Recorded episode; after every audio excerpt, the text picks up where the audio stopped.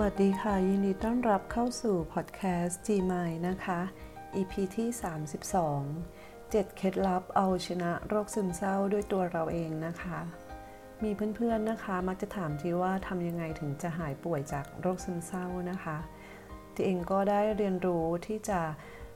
เยียวยาตัวเองเพื่อก้าวข้ามผ่านโรคซึมเศร้าของตัวเองนะคะ อย่างแรกเลยคือเราก็ต้องได้รับการรักษาบำบัดอย่างถูกต้องเหมาะสมจากจิตแพทย์หรือผู้เชี่ยวชาญก่อนนะคะ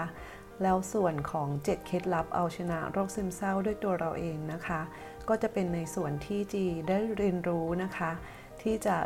ดูแลเยียวยาตัวเองเพื่อที่จะพาตัวเองก้าวข้ามผ่านเส้นทางโรคซึมเศร้าของตัวเองมาได้นะคะ ทั้ง 7 เคล็ดลับที่จีได้ถ่ายทอดให้เพื่อนๆนะคะ เพื่อที่จะแชร์ประสบการณ์ ความรู้ความเข้าใจ และวิธีการในการที่จะรับมือและจัดการกับโรคซึมเศร้าของตัวเองนะคะ มันก็จะมีเคล็ดลับแรกนะคะ ที่จะอยากแชร์ให้เพื่อนๆได้ฟังก็คือ การที่เราต้องอทำความเข้าใจกับโรคซึมเศร้าก่อนนะคะจีเรียกมันว่าทักทายเพื่อนร่วมทางนะคะ เพราะว่า หลายๆ คนที่เป็นโรคซึมเศร้าเหมือนกันเนี่ยค่ะ แต่ว่าอาจจะคิดว่า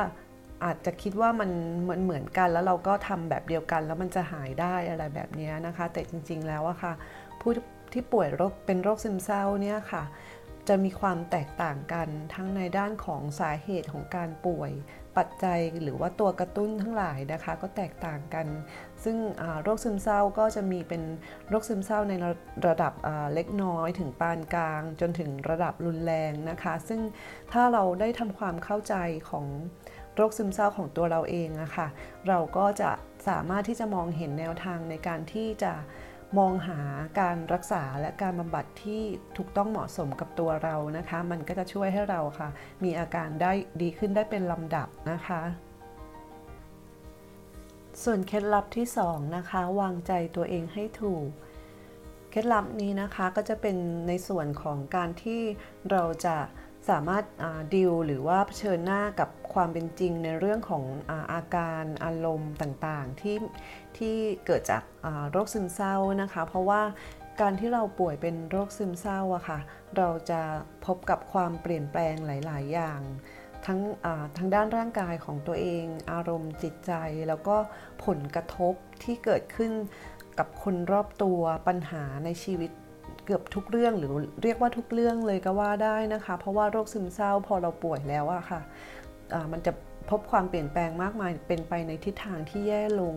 ทีนี้ถ้าเกิดเราไม่รู้จักที่จะฝึกวางใจตัวเองให้ถูกที่ถูกทางนะคะ เราก็จะถูกเหวี่ยงไปตามอารมณ์นั้น ซึ่งหลาย ๆ ครั้งเราจะรู้สึกดิ่งหรือว่ารู้สึกแย่กับตัวเองหรือคนอื่นมาก ๆ แล้วเราก็ไม่รู้ว่าเราไม่เข้าใจอะค่ะว่า อาการแบบนี้มันเรียกว่าอะไร แล้วก็อารมณ์แบบนี้เราจะต้องรับมือกับมันยังไง ซึ่งในความคิดหรือว่าจิตใจที่เปลี่ยนแปลงไปอะค่ะ เราก็จะมาอยู่ในโลกส่วนตัวของเรา มุมมองของเราก็จะเป็นเพียงมุมมองของตัวเอง เราจะไม่สามารถมองเห็นมุมมองอีกด้านหนึ่งที่มันเป็นในทิศทางที่ดีที่มันจะช่วยให้เราค่ะ เข้าใจสิ่งต่างๆที่เกิดขึ้นได้ ตรงนี้ก็จะมีถ้าเป็นผู้เชี่ยวชาญทางด้าน เป็นนักจิตวิทยา หรือจิตแพทย์ที่เขาสามารถที่จะพูดคุยกับเราได้อะค่ะ เราก็สามารถที่จะพูดคุยแล้วก็ฝึกที่จะปรับทัศนคติของตัวเราเองในหลาย ๆ ด้านทั้งทั้งที่มีต่อโรคซึมเศร้าด้วยนะคะ เพราะว่าถ้าเกิดเราเป็นโรคซึมเศร้าส่วนใหญ่เราก็จะมีความรู้สึกที่ไม่ดี และไม่อยากเป็นโรคนี้แล้วมันก็จะมีความรู้สึกที่เราต่อต้านนะคะ แล้วเราก็อยากหาย ทีนี้ถ้าเราไม่เข้าใจวางใจตัวเองไม่ถูกอะคะ่ะ เราก็จะรู้สึกแย่แล้วก็วนลูปอยู่กับความรู้สึกลบๆอยู่อย่างนั้นนะคะ แต่ทีนี้ถ้าเกิดว่าเราทำความเข้าใจนะคะ แล้วก็ ฝึกที่จะวางใจตัวเองได้ถูกที่ถูกทางนะคะไออาการต่างๆ หรือสิ่งที่เราต้องเผชิญที่จะมากระทบใจเราเนี่ยเราจะรับมือกับมันได้ดีขึ้นนะคะ แล้วเราก็จะสามารถที่จะออกจากลูปเรียกว่าลูปของโรคซึมเศร้าก็ได้นะคะ เพราะว่าเราอาจจะเจอหลาย ๆ คนต้องเจอถ้าเกิดป่วยยาวนานนะคะ มันก็จะเป็นเป็นอะไรที่เป็นวนลูปอยู่กับความคิด ความคิดความรู้สึกอารมณ์ ลบ ๆ แล้วก็พฤติกรรมลบ ๆ แบบนี้ค่ะ ถ้าเราเข้าใจเราวางใจถูก เราก็จะสามารถที่จะ ไม่ทุกข์มากเกินไป แล้วก็สามารถที่จะก้าวข้ามช่วงเวลาแย่ๆตรงนั้นไปได้ง่ายขึ้นนะคะ ตรงนี้ก็เป็นเคล็ดลับที่ 2 ที่จีได้เรียนรู้ แล้วก็ถ่ายทอดให้กับเพื่อนๆแชร์ประสบการณ์ เพื่อที่จะให้เพื่อนๆแต่ละคนที่ติดอยู่ใน อาการบางอย่าง หรือว่าสถานการณ์ที่มันเป็นลบแล้วเราจะก้าวข้ามยังไง หลาย ๆ คนก็สามารถที่จะเรียนรู้นะคะแล้วก็ฝึกวางใจตัวเองได้ถูก ไม่ทุกข์มากจนเกินจำเป็นจนเราดิ่งอยู่อย่างนั้นนะคะ ก็จะสามารถก้าวข้ามผ่านในแต่ละช่วงเวลาที่เรารู้สึกแย่ไปได้ง่ายขึ้นนะคะสำหรับเคล็ดลับที่ 3 นะคะ ปลุกใจตัวเองให้ตื่น ตรงนี้ก็เป็นเรื่องที่เราจำเป็นที่จะต้องตระหนักรู้ถึงความเปลี่ยนแปลงที่เกิดขึ้นจากโรคซึมเศร้านะคะ เพราะว่าถ้าเราไม่มีความเรียกว่าไม่ยังขาดสติอยู่ค่ะ ยังไม่รู้ว่าเกิดอะไรขึ้นกับตัวเราเอง เราก็จะวนอยู่ในอารมณ์นั้นนะคะ แต่ทีนี้พอเราได้ฝึกที่จะ เข้าใจโรคซึมเศร้าวางแผนในการรักษาหรือการรับมือกับจัดการกับอารมณ์ของตัวเราเอง หรือปัญหาต่างๆ ที่เราเผชิญได้อะค่ะ มันจะทำให้เรามีสติมากขึ้น แล้วเรารู้ว่าเราจะต้องเผชิญกับอะไรบ้างแบบนี้ค่ะ เราก็จะสามารถที่จะก้าวข้ามผ่านในแต่ละ สิ่งที่เราต้องเผชิญนะคะได้ได้ได้ดีขึ้น เพราะว่าถ้าเราถ้าเรายังไม่มีสติหรือว่าเรากำลังวนอยู่ในอารมณ์ของตัวเราเองอะคะ่ะแล้วเราไม่เข้าใจหรือตรักรู้ว่าสิ่งนี้มันคือมันเรียกว่าอะไรอย่างเช่นออาการภาวะสิ้นยินดีแบบนี้ค่ะ เพื่อนๆหลายคนจะเป็นนะคะ มันจะรู้สึกว่ามันว่างเปล่า มันล่องลอย มันไม่มีทิศทาง ไม่รู้จะมีชีวิตอยู่ไปเพื่ออะไรอธิบายอารมณ์อะไรตัวเองไม่ถูกไม่รู้จะคุยกับใคร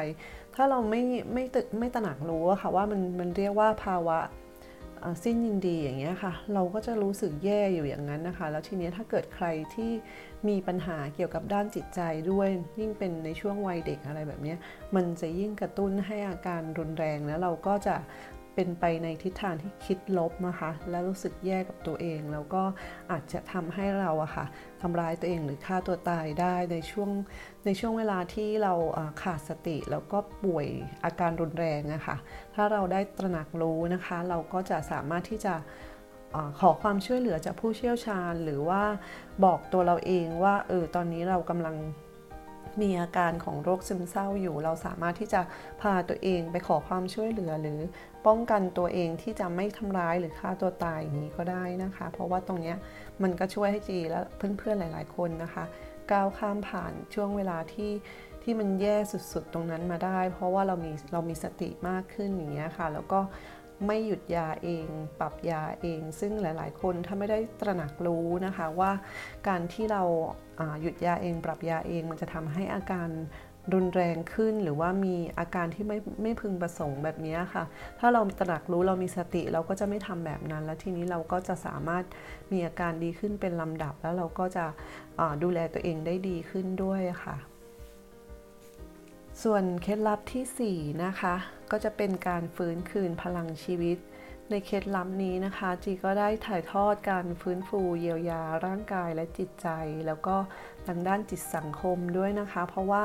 การที่เราป่วยเป็นโรคซึมเศร้าอะค่ะ ก็หมายความว่าใน 3 ด้านนี้นะคะ ทั้งด้านร่างกายจิตใจและก็จิตสังคมเราขาดสมดุลนะคะ ทีนี้ถ้าเราอยากหายป่วยจากโรคซึมเศร้าอะค่ะ เราก็ต้องกลับมาฟื้นฟูเยียวยาใน 3 ส่วนนี้นะคะ เพราะว่าส่วนใหญ่เพื่อนๆนะคะ ที่ป่วยเป็นโรคซึมเศร้าก็จะเข้าใจว่ากินยารักษาโรคซึมเศร้าอย่างเดียวแล้วจะหาย ก็กินแต่ยาอย่างเดียวนะคะ ไม่ได้ไม่ได้สนใจในด้านอื่นๆนะคะ มันก็ทำให้ยังต้องกินยาอยู่อย่างนั้นนะคะในเคล็ดลับที่ 4 ฟื้นคืนพลังชีวิตนี้นะคะจิก็จะได้ถ่ายทอดเรื่องราวเกี่ยวกับการแนวทางในการคืนสู่สุขภาวะจากโรคซึมเศร้านะคะ เพื่อที่จะช่วยให้เพื่อนๆได้สามารถที่จะฟื้นฟูพลังชีวิต ของตัวเองแล้วกลับมาใช้ชีวิตได้อย่างปกติสุขมากขึ้นนะคะ ส่วนเคล็ดลับที่ 5 นะคะ เดี๋ยวเรามาต่อกันในเคล็ดลับที่ 5 ใน EP หน้านะคะ ที่จะมาแชร์เคล็ดลับดีๆ ที่จะช่วยให้เพื่อนๆ ก้าวข้ามผ่านโรคซึมเศร้าของตัวเองไปได้นะคะสำหรับวันนี้เดต้องลาไปก่อนเดี๋ยวมาต่อกัน EP หน้านะคะ สวัสดีค่ะ